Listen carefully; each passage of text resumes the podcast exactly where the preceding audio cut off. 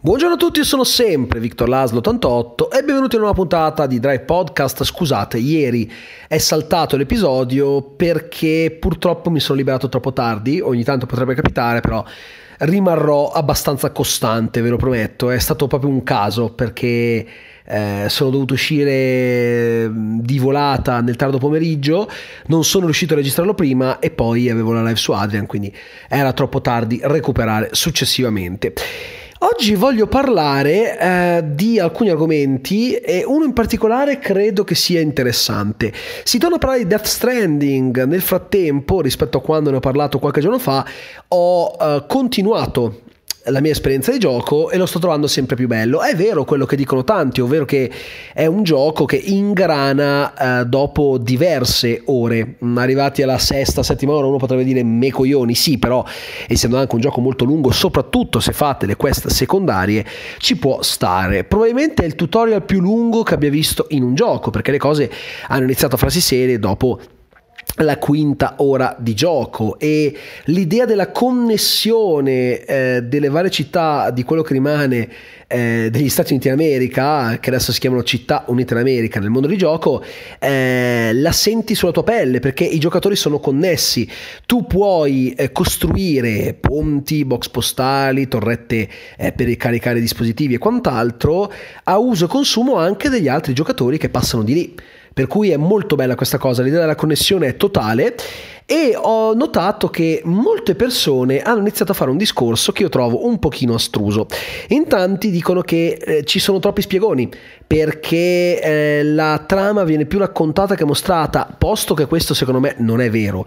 Al massimo ti raccontano un po' la lore del mondo di gioco e, e credo che sia normale che venga raccontata attraverso uh, le chiamate via codec, come era anche Metal Gear Solid Uh, altra saga, uh, forse la più famosa, creata da Kojima, ehm, oppure attraverso i vari documenti che trovi. È sempre stato così.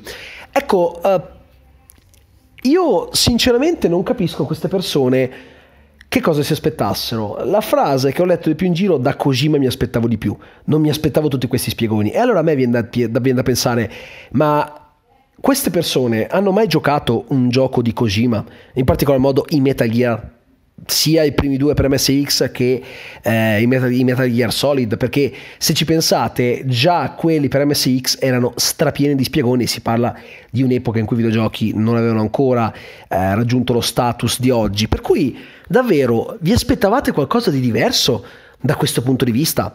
Perché sì, è vero, avevano detto che il gioco sarebbe stato diverso e, e rispetto a Metal Gear, infatti lo è, è tutta un'altra cosa, ma lo stile di Kojima sempre quello rimane. Sarebbe come lamentarsi dei dialoghi lunghi e apparentemente astrusi nei film di Tarantino.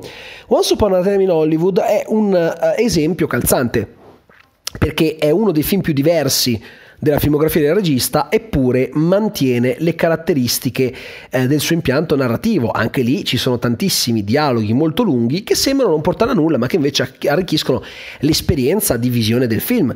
Per cui io sinceramente non riesco a capire che cosa volessero le persone che si lamentano del fatto che eh, in Death Stranding ci sono gli spiegoni. Kojima fa i giochi così da 30 anni. Davvero adesso vi svegliate e dite eh ma ci sono troppi spiegoni? Ma che strano, spiegoni in un gioco di Hideo Kojima.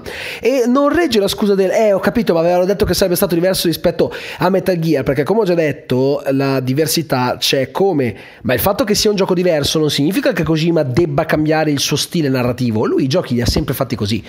Ci sono sempre stati un sacco di spiegoni, ma voglio dire, l'avete giocato a Metal Gear Solid 5? Erano missioni in cui tu potevi ascoltarti tramite audiocassetta eh, sviluppi di trama che erano degli spiegoni giganteschi. Oppure vogliamo parlare di Metal Gear Solid, quello per PlayStation, in cui c'è uno spiegone di quasi 20 minuti di Solid, eh, di, mm, scusate, di Liquid, che, che spiega Solid Snake, eh, tutto quello che c'è da sapere sui Les Enfants Terribles e il 90% di quelle informazioni Snake le conosce già, quindi le sta spiegando direttamente al giocatore. Per cui non ha veramente senso lamentarsi di questo aspetto di Death Stranding perché è chiaramente in linea con quello che ha sempre fatto Hideo Kojima ci si può aspettare qualcosa di diverso rispetto a Metal Gear, eh, un gameplay differente e di fatto è così, ci si possono aspettare tante cose eh, diversissime rispetto al brand di riferimento di Hideo Kojima, ma narrativamente parlando Hideo Kojima è sempre la stessa persona, è vero, si matura, si cresce, certo, e infatti Kojima l'ha fatto, ma sotto altri aspetti, dal punto di vista narrativo a me sembra eh, che siamo sempre lì. E vi dirò, non eh, ci trovo niente di strano, anzi Anzi, io trovo che sia molto interessante eh, il fatto che abbia mantenuto questa sua caratteristica perché io l'adoro. Io detesto gli spiegoni, ma il modo in cui lo fa Kojima eh, non mi dispiace affatto perché riesce a coinvolgerti veramente eh, nella caratterizzazione dei personaggi. Tra l'altro, ho sentito alcuni dire che i personaggi sono meno caratterizzati del solito, ma cosa hanno giocato queste persone? È vero, io il gioco non l'ho ancora finito, ma finora mi pare che la caratterizzazione dei personaggi sia eccellente e non poco, per cui davvero non, non, capisco francamente quale sia il problema. Ma per niente proprio, secondo me stiamo parlando di un gioco che ora come ora per me è innovativissimo. Poi magari andando avanti mi rendo conto che non è così, ma non mi dispiace non mi dispiace affatto, per cui non capisco che cosa si aspettassero le persone che si sono lamentate di quanto ha fatto Kojima in questo gioco. Però ovviamente i gusti sono gusti, semplicemente secondo me alcune persone vogliono porsi eh, come se fossero esperti in un certo settore, ma non ne sanno abbastanza perché chiunque abbia giocato un qualunque gioco di Kojima prima di questo sa cosa si deve aspettare e se tu ti presenti come fine conoscitore di Kojima e mi dici da lui mi aspettavo di più, allora mi chiedo uh, che cosa cacchio tu abbia giocato in tutti questi anni, davvero. Perché se ti aspettavi di più, allora forse, forse il problema è tuo, non è di Hideo Kojima.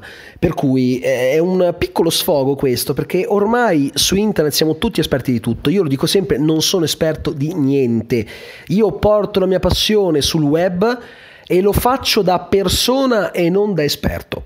E invece noto eh, torme di sedicenti esperti che arrivano ti smontano quello che hai detto con la frase non capisci un cazzo e ti pongono la loro opinione come verità assoluta o verità di fede. Beh, non funziona così, grazie al cielo, perché se non ne sai una ceppa, poi eh, forse forse si nota, perché arriva quello che ne sa veramente, ti dice guarda, con tutto rispetto, ma secondo me hai detto una puttanata. Quindi ehm, credo che sia anche una questione di prospettive, eh, assolutamente. E poi vorrei virare verso argomenti più cinematografici cinematografici. Eh, posto che Death Stranding è un gioco estremamente cinematografico, quindi non siamo così fuori tema. Volevo anche parlare delle uscite che ehm, ci sono questa settimana e che sono piuttosto interessanti, anche se io personalmente ho visto solo uno dei tre film principali usciti di recente, che è eh, Zombieland Doppio Colpo. Allora, Zombieland Doppio Colpo, Doppio Colpo per me è un film stratosferico, è quello che avrei voluto da, uh, da, un seguito su Zombieland, seguito che era stato programmato già per eh, molto tempo prima, ma purtroppo la produzione non è mai stata convinta nel, nel, realizzare un seguito e quindi siamo arrivati una decina d'anni dopo e secondo me forse è meglio così perché non è il classico seguito fuori tempo massimo, anzi ci troviamo nella dimensione del sequel sensato in cui il trascorrere del tempo eh, ha permesso ai personaggi di invecchiare, di diventare a tratti più maturi ma sempre mantenendo le loro caratteristiche cazzone. Ci sono uh, nuovi personaggi che sono stati inseriti che funzionano tantissimo, quelli eh, che già conoscevamo sono strepitosi, soprattutto Tallahassee, Woody Harrelson da sempre uh, una certa soddisfazione e vi posso dire che ci sono due scene che valgono da sole il prezzo del biglietto. Non vi dico niente ma ce n'è una verso la fine e una che è proprio il finale, gli ultimi due minuti, quella è veramente totale, citazionista, eh, la persona che è interessata in quella scena è autoironicissima, eh, davvero da vedere assolutamente, un film che secondo me è, è, fondamentalmente il primo sotto steroidi, quindi ancora meglio del primo perché qui potevano usare, con il primo potevano usare leggermente di meno, non privo di difetti ma comunque ottimo. E, e poi sono usciti Le Mans 66, la grande sfida, film che racconta della sfida tra Ford e Ferrari eh, durante la Le Mans del 66 con eh, Matt Damon e, e Christian Bale, si vocifera addirittura una possibile candidatura di Christian Bale Bale come miglior attore protagonista e anche una candidatura eh, del film stesso in diverse categorie. Peraltro in quel film c'è il nostro Remo Girone che interpreta Enzo Ferrari. Lo andrò a vedere in questi giorni, sono sinceramente molto curioso di guardarlo perché stiamo comunque parlando di un prodotto che... Ehm, è stato confezionato per essere sì eh, adrenalinico ma anche molto profondo perché racconta una storia soprattutto umana. Per cui eh, mi incuriosisce parecchio vorrei capire com'è stato. Sto sentendo molti pareri positivi eh, vorrei evitare di perdermi altri film perché purtroppo a causa di una scarsa e ehm, immorale secondo me distribuzione mi sono perso The Irishman. E lo so che uscirà su Netflix a breve ma me lo volevo vedere in sala e sono incazzato come una biscia per eh, questo fatto e solo perché per andare a vederlo nel cinema più vicino devo farmi circa un'ora di strada. E il problema è che l'avrei anche fatta se non fosse che ultimamente non ho veramente avuto tempo. E poi mi sono perso anche Parasite che per vederlo dovrei andare a Milano e, e in questo periodo non ho un cazzo di tempo per farlo. Che bello eh un film che potrebbe vincere come miglior film straniero, anzi è quasi sicuro agli Oscar e io non sono ancora riuscito a vederlo, li mortacci della distribuzione del cazzo, quindi mi dispiace molto, ma tant'è. E poi è uscito il eh, film eh, di Christian De Sica, eh, Sono solo fantasmi, denominato il Ghostbusters italiano, ma io non l'ho ancora visto eh, e posso dire che il Ghostbusters italiano esiste già. Ed è Real a Ghostbusters Tale, eh, che è un fan film realizzato attraverso il crowdfunding eh, da un gruppo di ragazzi volenterosi, tra cui il buon Edoardo Stoppacciaro, doppiatore professionista che ha doppiato Rob Stark in generale Richard Madden eh, nelle sue ultime apparizioni è stato il doppiatore di Darth Maul in tutte le sue apparizioni dopo episodio 1 quindi in Clone Wars, in Rebels.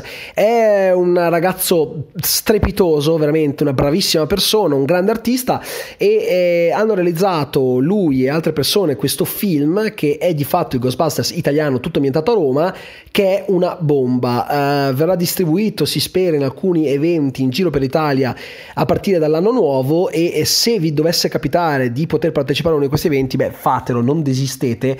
Um, vi, vi, vi, vi, davvero vi eh, consiglio di guardarlo perché è stratosferico. La versione che abbiamo visto proiettata a Lucca è quella con gli effetti eh, visivi non ancora pronti, per cui eh, ancora c'è da lavorarci su ed è già strepitoso così. La, la, storia, le battute che funzionano tantissimo, loro tre che sono perfetti, hanno i tempi comici che sono meravigliosi e quindi diciamo che eh, dal mio modesto punto di vista è già quello il Ghostbusters italiano, ma a quanto pare la nomea di Ghostbusters italiano è stata affibbiata anche a Sono Solo Fantasmi. Farò sicuramente una recensione in merito, lo recupererò nei prossimi giorni, non credo sia comunque la, la prima pellicola che penserò di recuperare, settimana prossima arriverà con calma la recensione.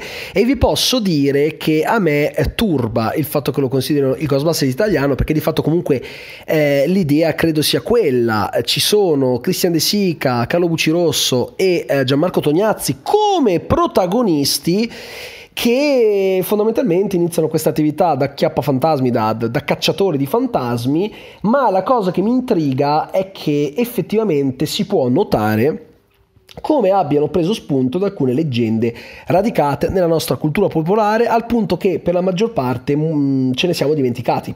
Eh, ad esempio, visto che c'è, eh, quando ho visto nelle clip di anteprima Riccione, eh, la questione di questa entità che vive nel Vesuvio rischia di farlo scoppiare, eh, che era un po' la spiegazione che si davano eh, in tempi antichi gli abitanti della zona sul perché il Vesuvio eruttasse in quel modo, ovviamente non è che sapessero cosa fosse un vulcano, e che è stata poi recuperata eh, dalla Disney per la creazione del personaggio della strega Amelia che vive nel Vesuvio con il corvo gennarino e cerca di rubare costantemente la eh, numero uno di Zio Paperone, la prima monetina da lui accumulata per eh, creare il suo enorme capitale, eh, per, fon- per, crearne fondamentalmente un amuleto eh, che gli avrebbe dato poteri straordinari. Eh, quindi è bello che abbiano preso anche delle leggende che sono meno conosciute rispetto a quanto dovrebbero, perché sono talmente antiche da, eh, da essere state un po' sepolte dal tempo, le conoscono soprattutto le persone eh, molto legate alla tradizione, soprattutto gli anziani. E eh, altra cosa fondamentale eh, è la differenza tra le clip che ho visto a Riccione e, la, e, il trailer che è stato rilasciato. Se voi guardate il trailer ci sono solo battute becere che sembrano quelle di un cinepanettone, ma io credo che questa sia stata una furbata per eh, attirare il pubblico affezionato di De Sica e che poi il film potrebbe invece essere quantomeno interessante, se non altro a livello di proposta è qualcosa di completamente diverso rispetto a, al solito. E già questa secondo me è una piccola vittoria. Peraltro una cosa che eh, a mio modesto parere è interessante è che il film eh, è stato sì diretto da Christian De Sica, ma in realtà pare che sia stato diretto per la maggior parte dal figlio Brando, che ha studiato in America, che pare sia un bravo regista, che si sta facendo le ossa e sta cercando di eh, uscire fuori senza doversi per forza agganciare al padre. Tant'è vero che effettivamente da nessuna parte vediamo scritto eh, nelle, nella, nelle, nella promozione che è un film diretto anche da Brando De Sica, non ha voluto farsi accreditare, non so se poi nei titoli di coda ci sarà anche il suo nome, ma credo che questo gli faccia onore, il voler eh, essere riconosciuto per la sua bravura più che per eh, essere figlio di Christian De Sica, c'è, c'è da dire però che eh, lavorare a un film del padre eh, anche eh, diciamo sotto banco se vogliamo, non so quanto possa giovare, perché a questo punto è meglio che faccia qualcosa di suo e sarebbe decisamente meglio, però eh, non importa, nel senso che l'importante è che eh, sia bravo come dicono, perché dicono che sia veramente bravo,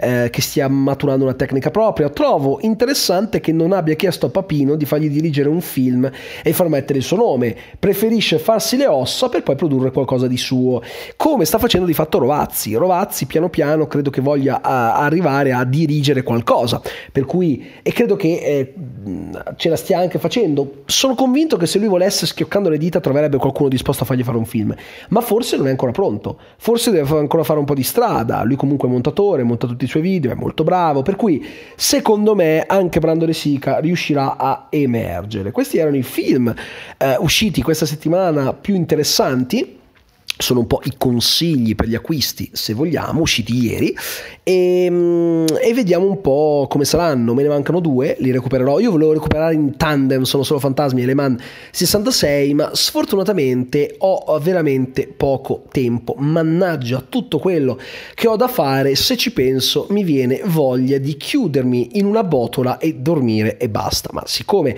non è molto il mio stile, direi che proseguirò. E quindi questo era quello che avevo da dirvi oggi per quanto riguarda il podcast. Vi rassicuro, l'assenza di ieri è stata dovuta a causa di forza maggiore.